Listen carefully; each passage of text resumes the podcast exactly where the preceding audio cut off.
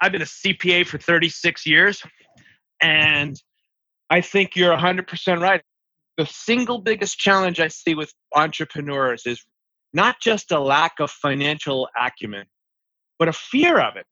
An acceptance like, I don't know how to read my balance sheet. I don't know what it tells me. My CPA sends me an income statement and a balance sheet every month. And I, I look at the top line, I look at the bottom line, and then I file it. And it's not actionable. We've studied this. The companies that are the market leaders make data driven decisions. Every decision they make, they work backwards from the decision and figure out, all right, what are the drivers of decision? What information do I need to know? And then you figure out how to get a report that shows you that data. You know, we do this with QuickBooks, right? And, and we also serve Xero and NetSuite.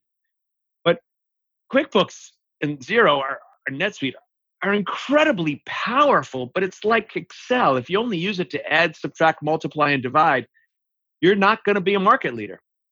Welcome to the Home Service Expert, where each week Tommy chats with world class entrepreneurs and experts in various fields like marketing, sales, hiring, and leadership to find out what's really behind their success in business.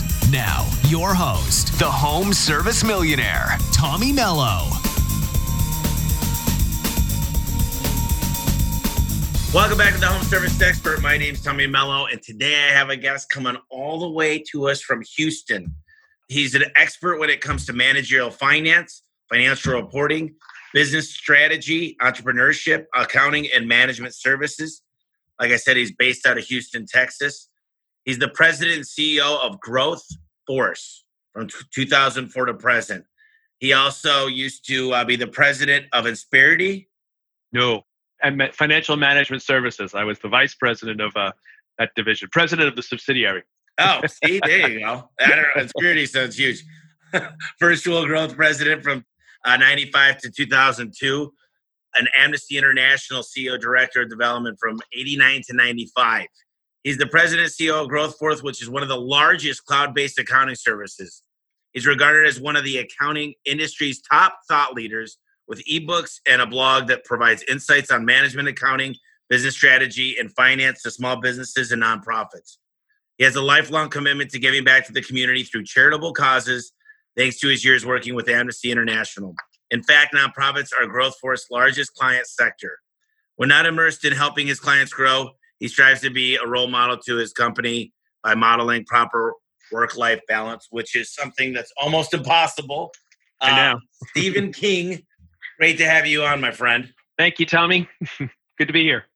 So there's there's a lot here. You know what I like to do to get started, and I can't wait to talk to you because I'm launching the A1 Cares project. It's not a nonprofit. It's going to be run under my business, my oh yeah, my S corp. But Steve, let me ask you: You've been doing this a long time now. You've got a little bit more experience than I do when it comes to accounting. I enjoy an accounting and finance, but why don't you tell us about the road that got you to where you are now and what the future looks like?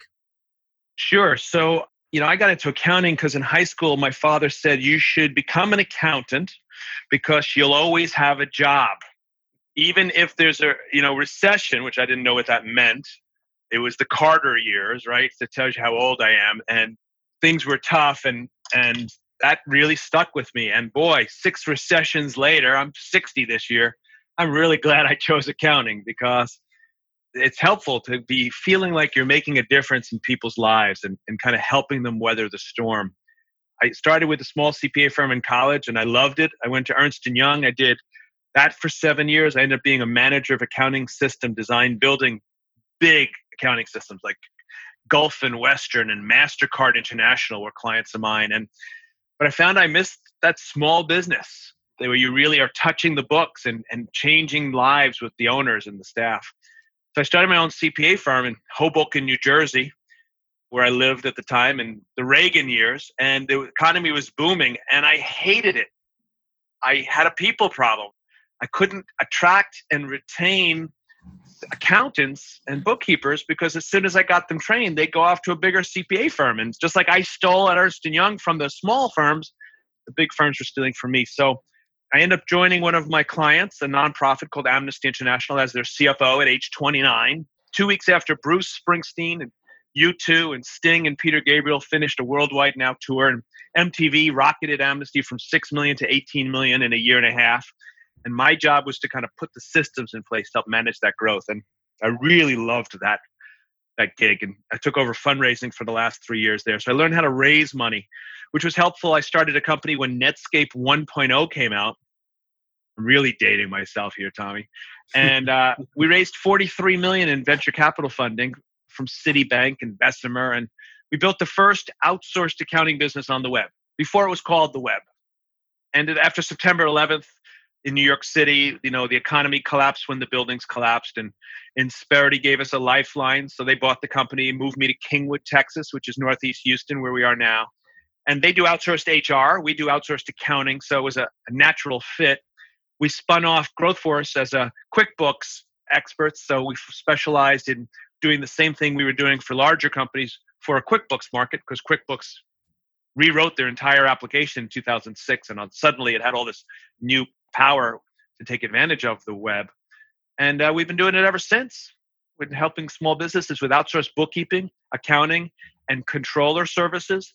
And about a year ago, we added advisory services to help give advice to small businesses that aren't ready to outsource their accounting and their bookkeeping. And that's been really rewarding, especially now when people need help because times are tough. It's interesting because times are tough, but they're either really, really good or they're really, really bad. I feel like recessions, any spike in the economy, either way, builds quick losers and quick winners. It's like, mm-hmm. unfortunately, right now, it's not fair because for restaurants, hospitality, hotels, motels, they're deemed non essential, which it's really hard to swallow that. I mean, I thank God every day that I'm on the, uh, the winning side of that. But, you know, there's so many things going on with the PPP money right now. And then you've got the killer SBA loans over 30 years.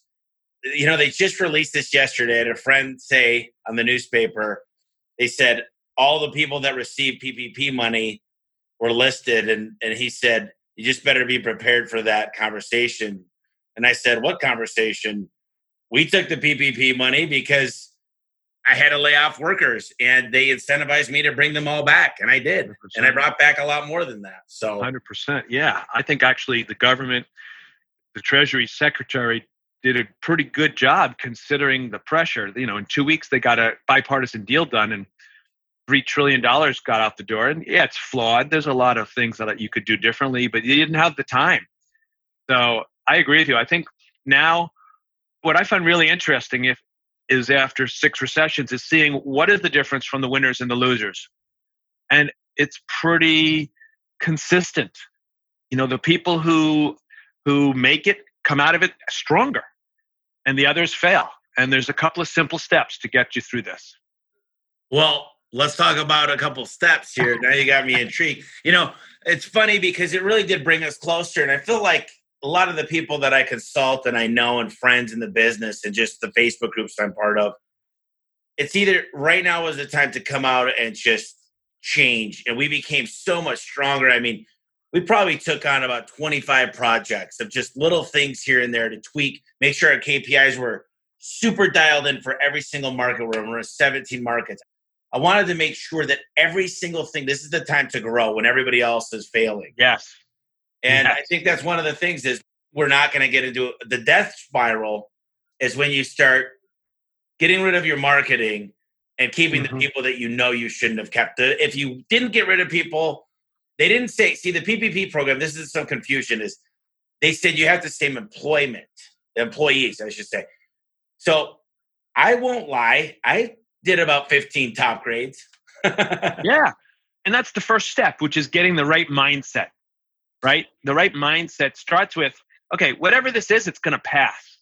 So you got to be thinking about how do you come out of it stronger on the other side. So it starts by setting that expectation as soon as the recession hits. And if that becomes your expectation, guess what? When it's over, you'll be stronger because you went in planning this. You know, this is a little bit different because it's a pandemic. And so, you know, the other mindset shift to me that's really important is you have to have a feeling of abundance, of gratitude, of being blessed. Your health is your wealth, right? That's my Irish grandmother. My parents are both off the boat if you don't have that, then you have nothing. And if you're not strapped to a ventilator in a, an emergency room, you know, right now Houston is the is the epicenter here, right? We're the New York.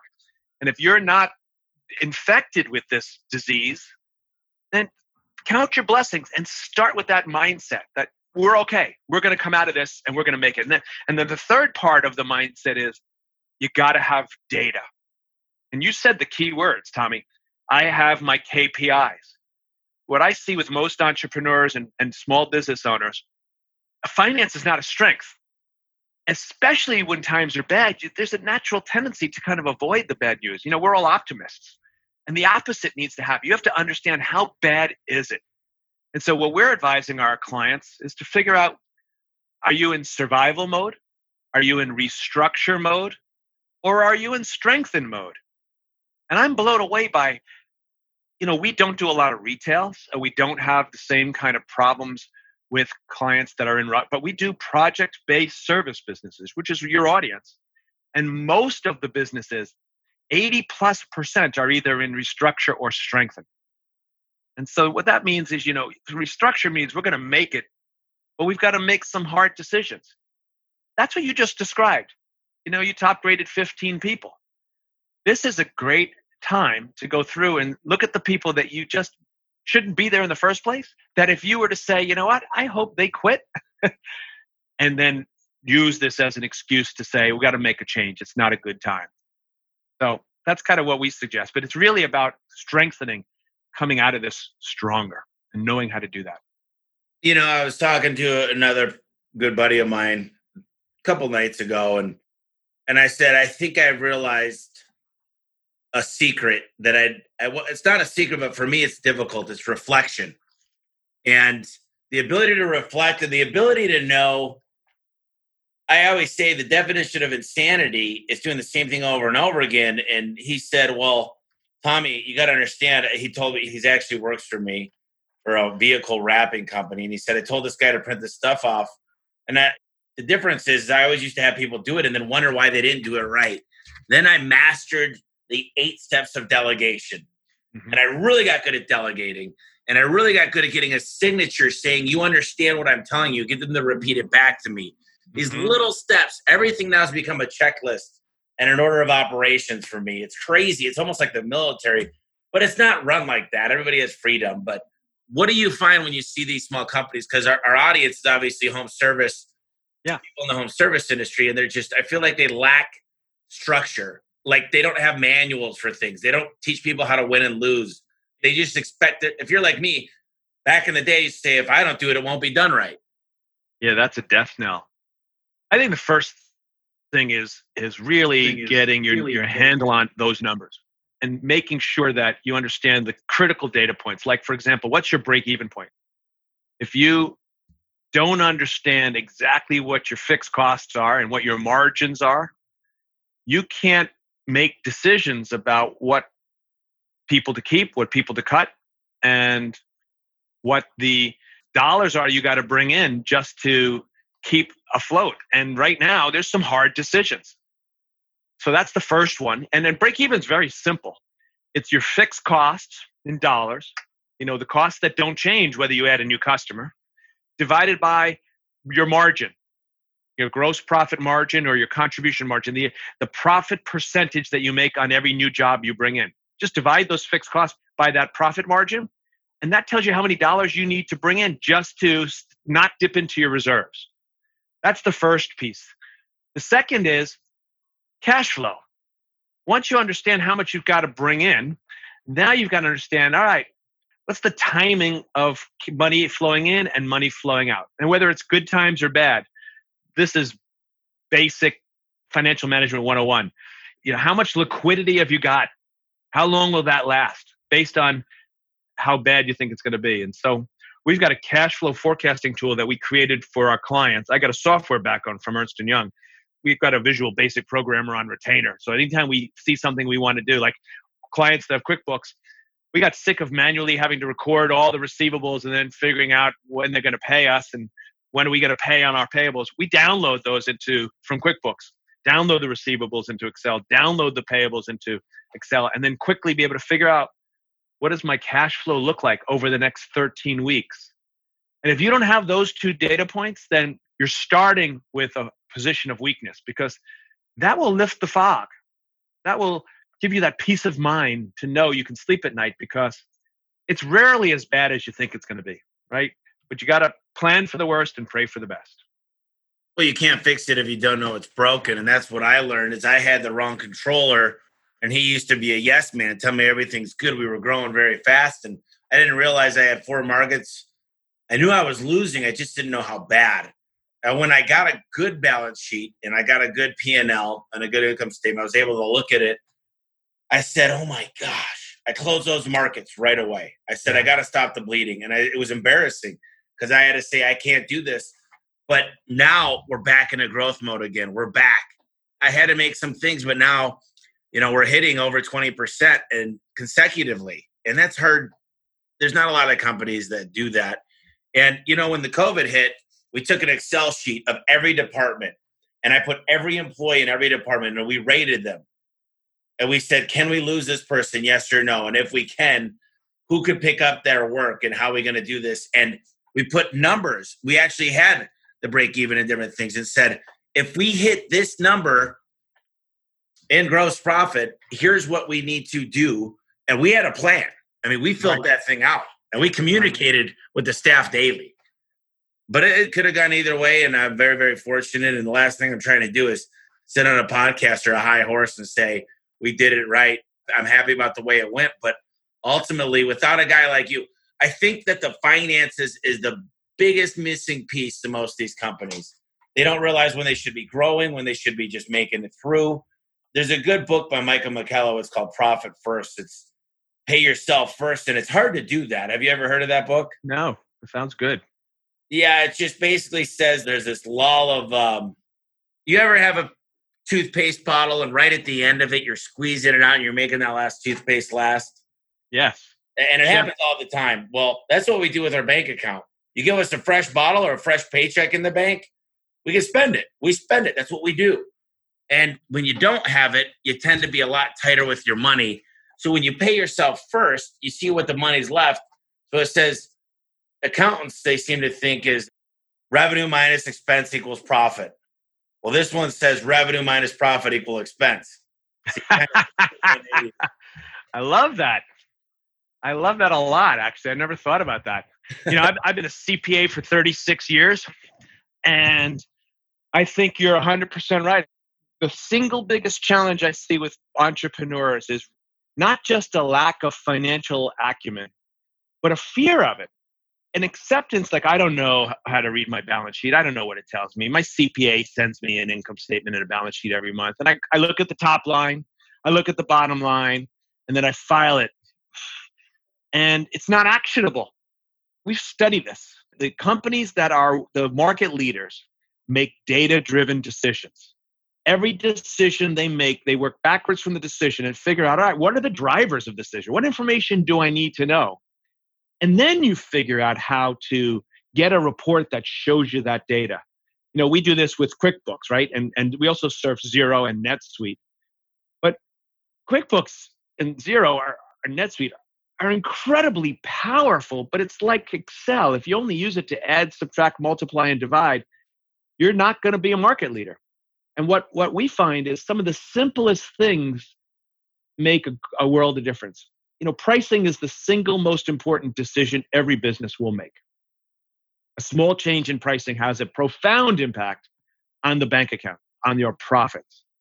And the challenge we see where uh, most of our prospects and clients and friends is they don't have visibility in what does it really cost to deliver on the services. You know you're looking at your kpis for me the single most important number on any financial report is gross profit percentage because that shows you how good a job you're doing at pricing at managing your service delivery teams at figuring out which of the clients that you add the most value and can justify the highest margins.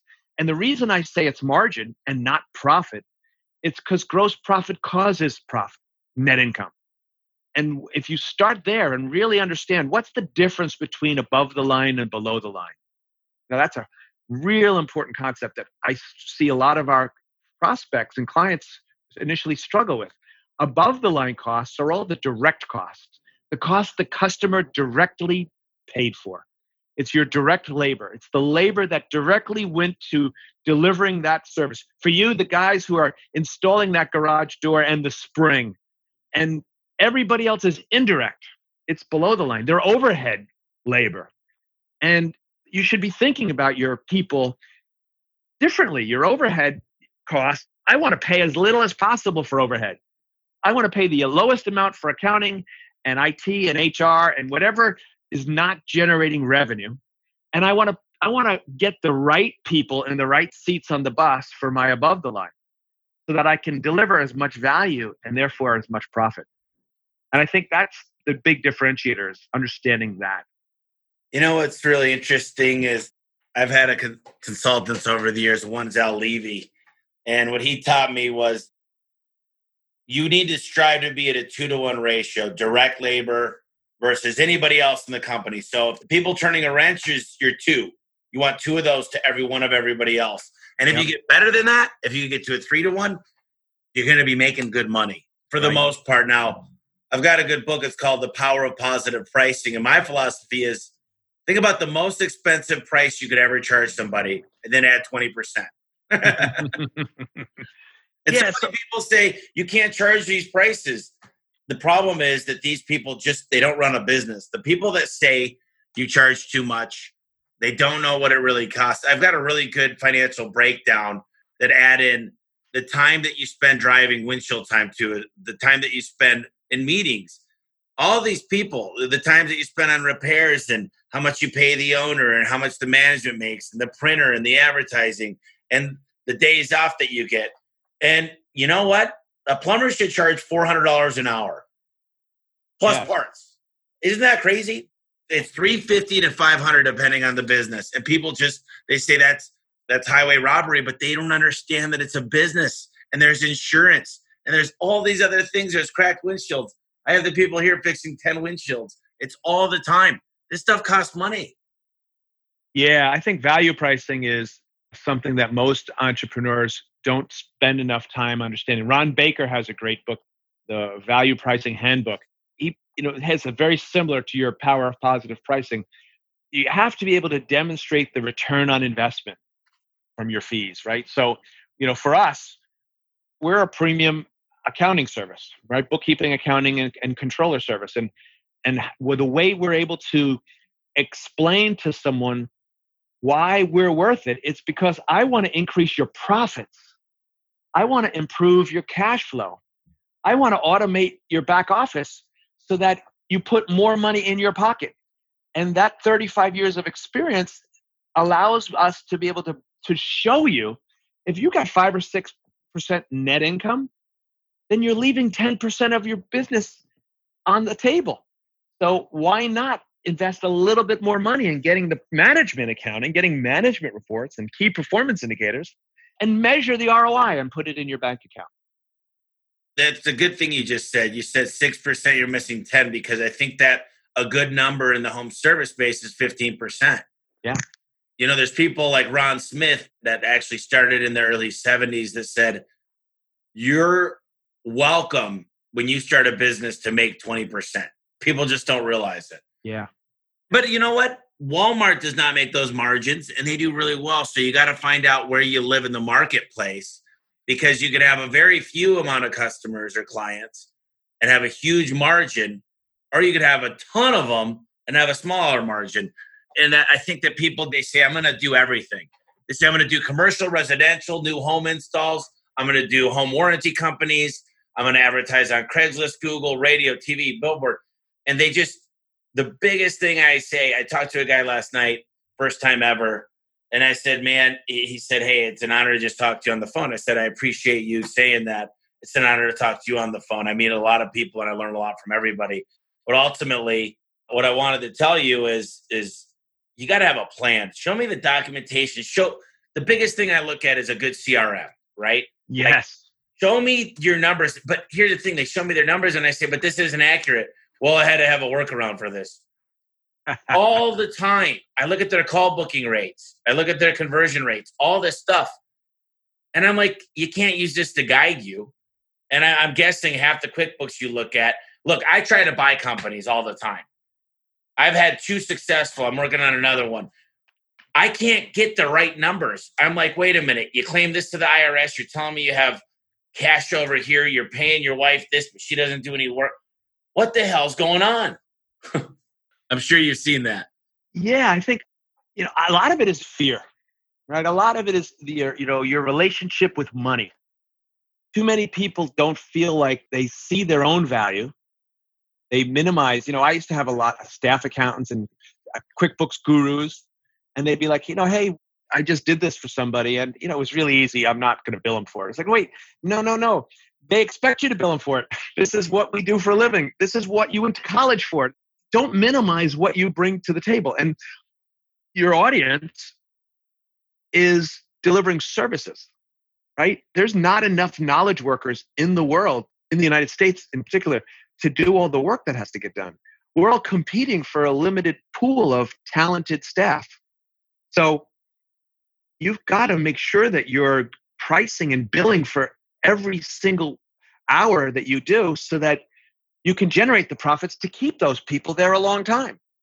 One of the big things that I see as a major mistake, I used to make this mistake. I used to think turnover was just the cost of doing business. I chaired the strategic planning committee for the Houston CPA Society for a couple of years. And the average turnover in the United States in small business is 19%. So one in five people is leaving every year. But it's the same people who leave, it's a revolving door. The companies that are wildly successful figure out how to get that down below 10%. How do you keep people for a real long time? And that's where a human capital strategy comes in, you know, helping recruit for cultural fit and recruit for behaviors and understanding how Maslow's hierarchy of needs works and understanding how to f- meet your employees' needs, but then being able to recognize and reward the people who contribute the most to profits means that you're going to be a, a much more profitable business because we're all run by tribal knowledge. No matter how much checklist you've got, when a member of the tribe leaves, so does the knowledge. So it's it's a game changer when if you're in the service business, when you understand the importance of what it really costs you to deliver on every air conditioner that you install or every garage door that you install so that you can price it to get your real margins that's what generates profits. And if you have profit sharing that's what keeps people sticking around for a real long time. Yeah i always talk on the podcast is everywhere from the call center to my technicians to my installers to my managers everybody's on a performance pay. Because there yeah. was one day steve that I remember this day distinctly where they said, Adam calls me up, my COO, and says, Hey, it's time for annual reviews. I said, What? So I could give them a raise because they've been here another year? I said, That's BS. I said, Why do I get excited when my guys that make money on reviews or, or commissionable items? Why do I get excited when they make a lot of money, but everybody else I hate? I said, Can't we come up with a performance pay for every single role? So I wrote on the whiteboard, and I got whiteboards everywhere in the building what are the most important three to five key performance indicators that matter? And we built a really successful payment structure that made them want to stay and made them happy. But more importantly, it helps for attracting people too, because I've got yeah. a call center rep that made 30, I think it was, I looked earlier, $38 an hour. Now, people listening to this call say, that's outrageous. I would never pay more than 16 or $17. And I say, she booked more phone calls per hour at over 90%. Her tardiness was perfect. And then we've got two other data points the data integrity to make sure it's road, not street. She repeated herself. And then one really, really small one as we look for sincerity in your voice, which ultimately is a big deal. But we, the big one is how many calls. So if you get a call above 90%, that call's worth six bucks plus an extra $3 if you get the right stuff right. So they're incentivized to answer as many calls as possible and book them. But you know, I like what you said. Is it you didn't know how to attract and retain before, and I think performance pay does that. But I also think, in the ultimate sales machine, Chet Holmes said, could you bring 200 people in to your office per month and train them. And that means you've got an amazing systematized way of getting people to learn rather than saying, hey, I want you to go follow Bob around for two weeks. And Bob's the best I got. But hey, don't listen to him when he rolls his eyes when I call him because me and him don't got a good thing going. But he's a good sales guy. So watch that, Pete. It's amazing when I watch home service companies. They've never set up a way to open the door. I get fifteen hundred dollars to every employee that gets someone they know to come on. Seven fifty up front and seven fifty after three months. My managers thought I was crazy. I said, "Do you know how much it cost me? My top producers are producing two million. My worst are three hundred thousand. Now the right. two million is super specialized, but that's one point seven million dollars. You think I, I'll pay fifteen hundred dollars for every one point seven million? Sure. I wanted to ask you so many people talk to me about a CFO versus a controller and when it's time to get somebody in house versus a company like yours. And can we use a company like yours to audit our person, you know, when we're a bigger company? So let's just go through that. Sure. Yeah, that's a great question. Controller versus CFO versus CPA, right? What's the difference? So let's start with the CPA. The CPA, and I've been one for 35 years, had my own CPA firm and worked for a big one is a compliance job, right? Our whole industry is around tax and audit. It's designed to make sure that outside users are happy. The IRS is getting its pound of flesh. The bank is is staying comfortable giving you that credit line and you know any outside investors that you've got feel good about the business. It's compliance not reliance. Our very few CPAs are real trusted advisors unfortunately.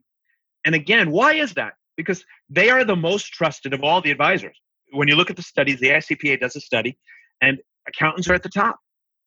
But there's not enough knowledge workers to fill all the jobs. And every time they change the tax rules, it creates full employment for the CPA world. And it's a cyclical business, right? July 15th is coming up. Every CPA right now is slammed. So they don't have time to sit down with you every month and review and hold your hand and give you guidance.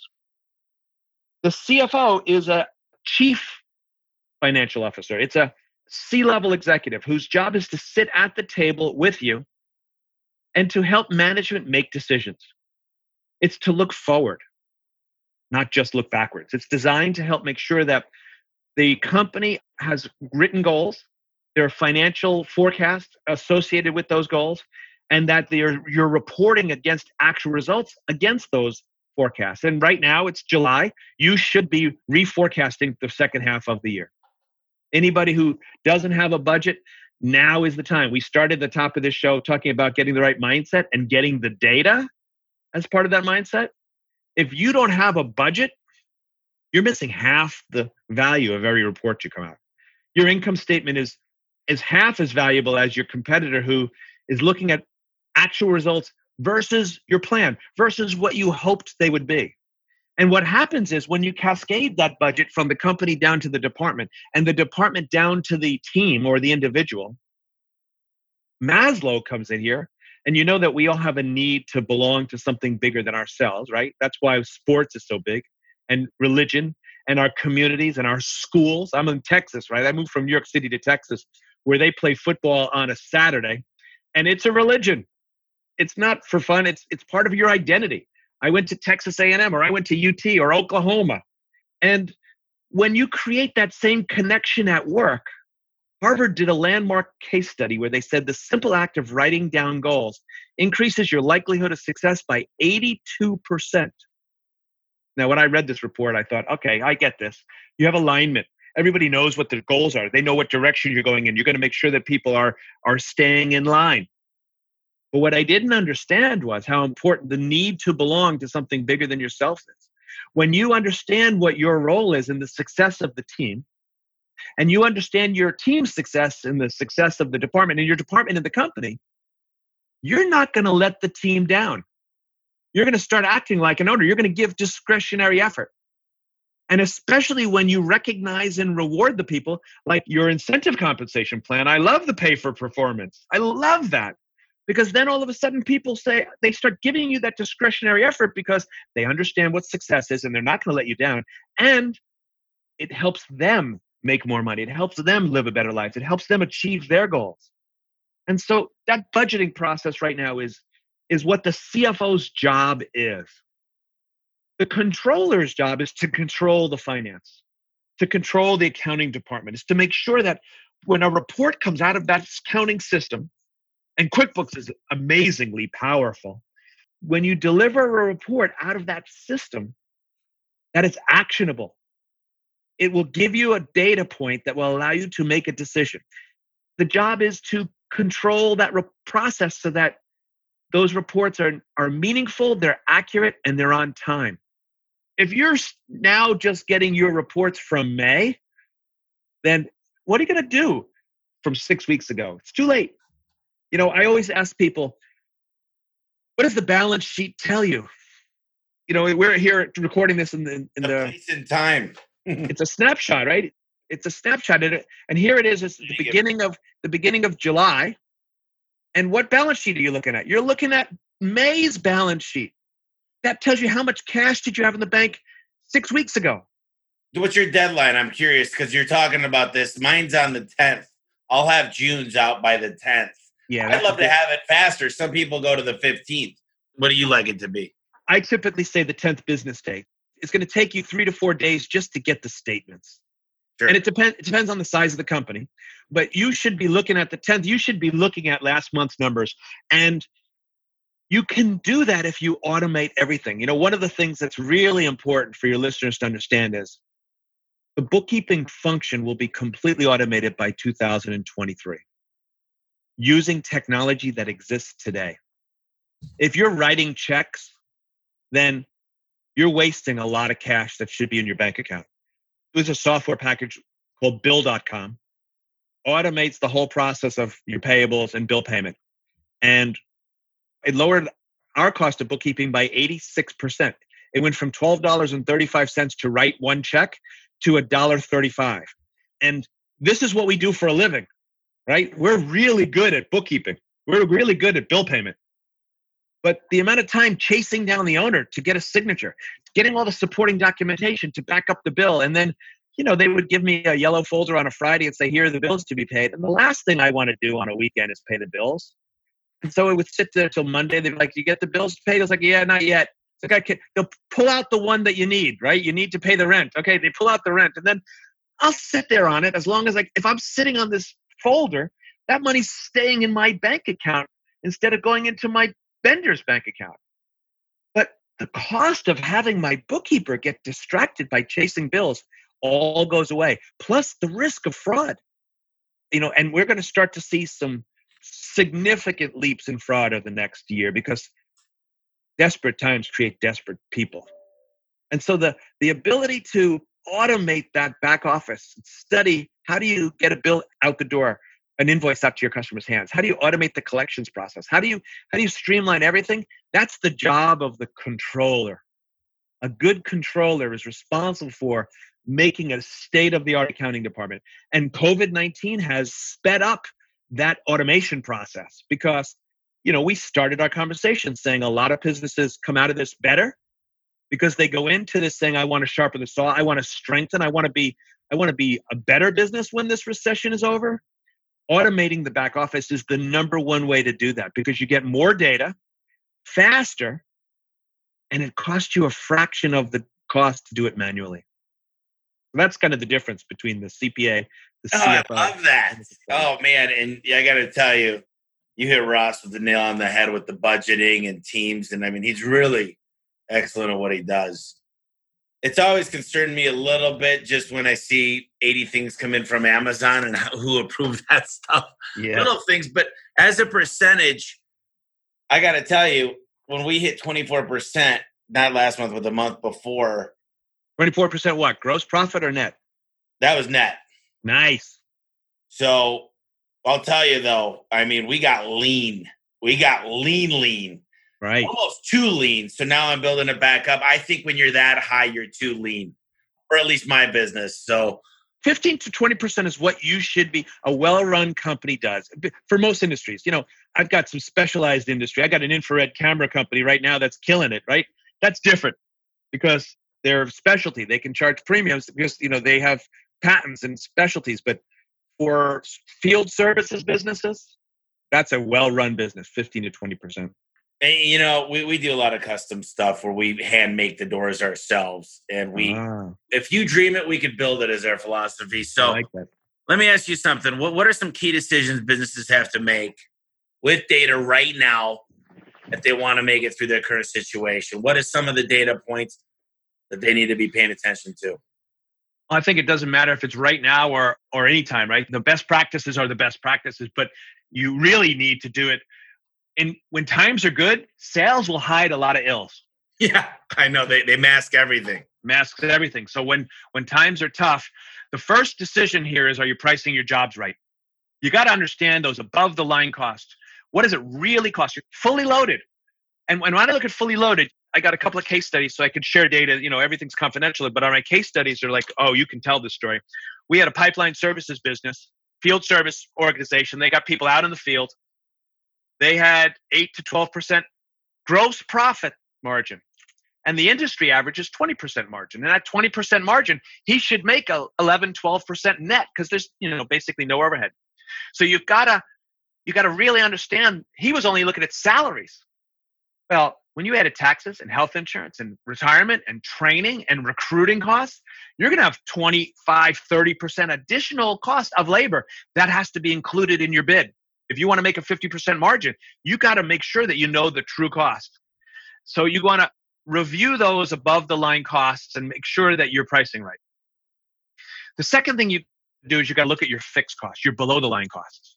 And you just said it before, you got to get lean. Outsourcing, you asked me about outsourcing. What outsourcing does, and it doesn't matter what you're outsourcing, for us it's accounting and bookkeeping, it turns that fixed cost into a variable cost. First off, you should save 30 to 40%. We save clients 30 to 40% over hiring one person. Why? Because we're going to automate everything. You're going to get just enough of a bookkeeper that you need. You need a staff account with an accounting degree to make sure that the accruals are right and revenue is being recognized, percentage of completion is calculated right. You just get enough of that skill set. And then you're going to get just enough of a controller to be able to make sure that the financials have been reviewed and they're right and they're on time and they're meaningful. Instead of paying one person to be a jack of all trades, you have to overpay because you need the highest level of skill. So outsourcing really helps you to turn that fixed cost into a variable cost. Then what you've got to do is you've got to look at which of your people drive your profits. Not all your people are created equal.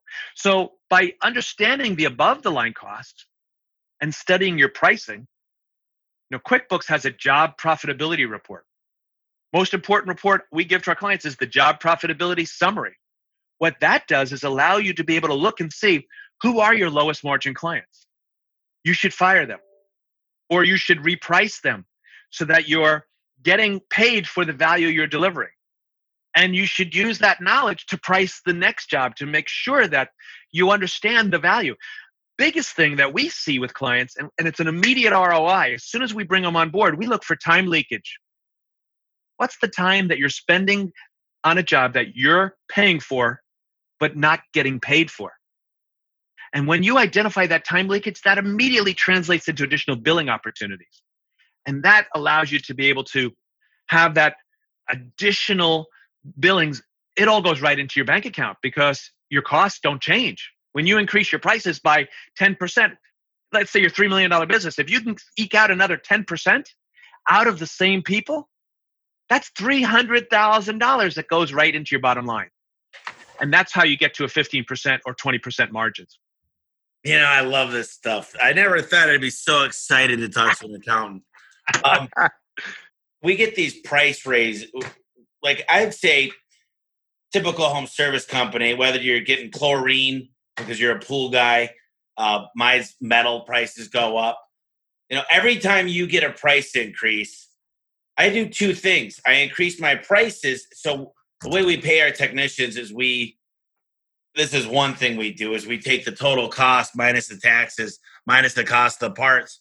So when i get and then we take a dividend of that and then we've got other things that go into it like reviews how satisfied is the customer cancellation rates.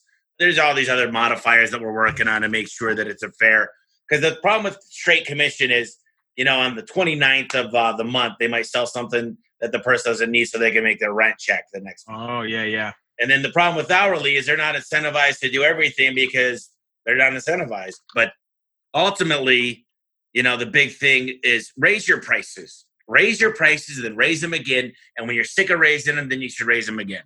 I can't tell you. Believe it or not. Yeah, I agree with you. So I like a lot of people that have been on the podcast.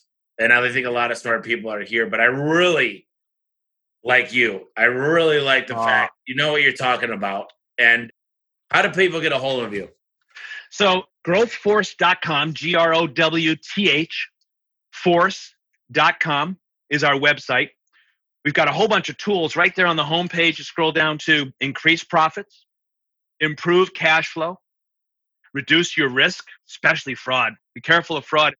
If your bookkeeper who's paying the bills is reconciling the bank account, be afraid. If your bookkeeper insists on running payroll, that's the single biggest way you can get ripped off. I got a whole, we could do 45 minutes just on how business owners get ripped off and what you can do about it. That's my specialty at Ernst & Young. I'm on Twitter, S King GrowthForce. Stephen King CPA is my LinkedIn profile. But you can email me, Stephen, S T E P H E N, at GrowthForce. And I love answering a small business owner questions. That's kind of my love language. So, you know, if you've got a question, I'm happy to answer it. You've definitely seen the stuff that I've seen. Like, there's a lot of things going on right now with email phishing, is what they call it. Yeah. And it's so Spear, easy. spear phishing is worse. Yep. Yeah. It's getting very, very advanced. You know, you mentioned a book by Ron Baker. Uh, what is it? Value Value pricing. Pricing Handbook. I always ask, what are three books that you recommend to the audience? Oh, my favorite. I got it on my bookshelf right here. Traction. Oh yeah, Gino Wickman. Gino Wickman. He What came on the podcast a month ago. He was? Yeah. Man, what management monitors gets done. What do you want to get done? That's what you monitor. I run the company in this. Every week we have a traction meeting. Every quarter we have a traction retreat. It's a step by step guide for uh, business owners to actually get traction and resolve issues. The other one that I love is uh, Start with Why, Simon Sinek. You know, people do not buy what you do. People buy why you do it. People don't buy payroll from us. They don't buy bank reconciliations. They don't buy financial statements. They buy increasing profits. Yep. They buy improved cash flow. They buy peace of mind, sleeping at night because they're not worried about getting ripped off. People don't buy what you do, people buy why you do it. And I would have to say, um, my favorite, the first book was The E Myth, Michael Gerber. Every business has four legs to a stool. You got to have a product, you have to be good at that, you have to be good at sales, and you have to be good at service. And the last piece is finance. And most human beings are good at two out of four entrepreneurs have that extra gene, so they're good at three out of four. You need to outsource the fourth leg.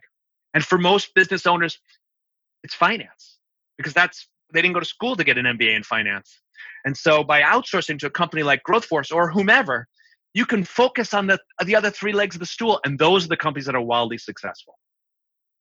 You know what's interesting is uh, his wife and him were just in here two months ago, and they handed me one of the original e-myths, and they signed it for me. It was uh, No way! Wow. well, it was right before the pandemic, and he said, "Why isn't this place filled up with people?" I said, "Well, you came on the wrong day." But anyway, he was uh, such a nice guy in his 80s, super relevant, super smart. Here's like a I like to finish it up, Steve. I'm going to give you the floor to talk about one last thing that you're passionate about, maybe one thing that we could do today in this time of uh, trials. Just give you the floor here for the next few minutes.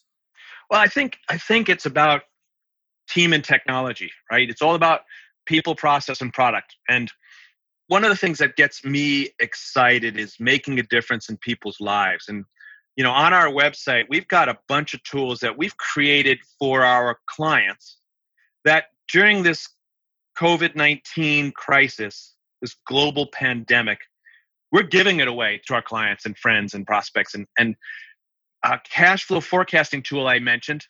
So you can download automatically download from QuickBooks your receivables and your payables to make it easy to have your fingers on that pulse of a 13 week cash flow. That's number one. Number two is a break even calculator, a tool that lets you see what are my fixed costs? What are my variable costs? You know, most CPAs, that's not how we think. This is management accounting when you start talking about fixed versus variable. And there's a big difference between financial statement and management reporting. The other is the KPIs. We got a KPI toolkit that is a one page scorecard that shows you the five most important drivers of every business top line revenue, what's the trend on that? Gross profit dollars, gross profit percentage, which to me is the number one measure, net income dollars and net income percentage. And what we do is people drive profits. So we study on this scorecard how do people drive profits? We look at revenue per hour paid, labor cost per hour paid, and what's the ROI on your total labor cost? And those three tools we have found combined with a PPP calculator, if you haven't figured out how much of this is going to be a grant that you don't have to pay and how much is a loan, you should get the calculator. We have a, a whole COVID toolkit here to help you make sure that you're coming out of this stronger than you went in. And and now's the time to automate, automate, and automate because the bookkeeping function and the accounting clerk function they'll be gone in the next three years and the companies that are leading it are getting ahead of that curve right now. Holy cow. Well stephen my man you got me excited about these numbers. You know i think we do an amazing job here. I'm going to call you because i want to bring more value to the listeners. I just love what you teach. I love how you know, I tell people the fact my real competitive advantage, it takes us a half an hour every other week to do payroll. Not because of me, it's because Adam Ross and our data integrity team and Jed, they do an amazing job. Ultimately, how can you get things done faster and better? So, I'd love to talk more. Can't wait. Thanks, Tommy. Appreciate you very much, man. Hey guys, I just wanted to thank you real quick for listening to the podcast. From the bottom of my heart, means a lot to me. And I hope you're getting as much as I am out of this podcast. Our goal is to enrich your lives and enrich your businesses and your internal customers, which is your staff. And if you get a chance, please, please, please subscribe. You're going to find out all the new podcasts. You're going to be able to ask me questions to ask the next guest coming on. And and do me a quick favor, leave a quick review. It really helps us out when you like the podcast and you leave a review. Make it four or five sentences. Tell us how we're doing. And I just wanted to mention real quick, we started a membership. It's homeservicemillionaire.com forward slash club. You get a ton of inside look at what we're going to do to become a billion dollar company. And uh, we're just, we're, we're, we're telling everybody our secrets basically. And people say, why do you give your secrets away all the time? And I'm like, you know, the hardest part about giving away my secrets is actually trying to get people to do them. So we also create a lot of accountability within this program. So check it out. It's homeservicemillionaire.com forward slash club. It's cheap, it's a monthly payment. I'm not making any money on it to be completely frank with you guys, but I think it will enrich your lives even further. So thank you once again for listening to the podcast. I really appreciate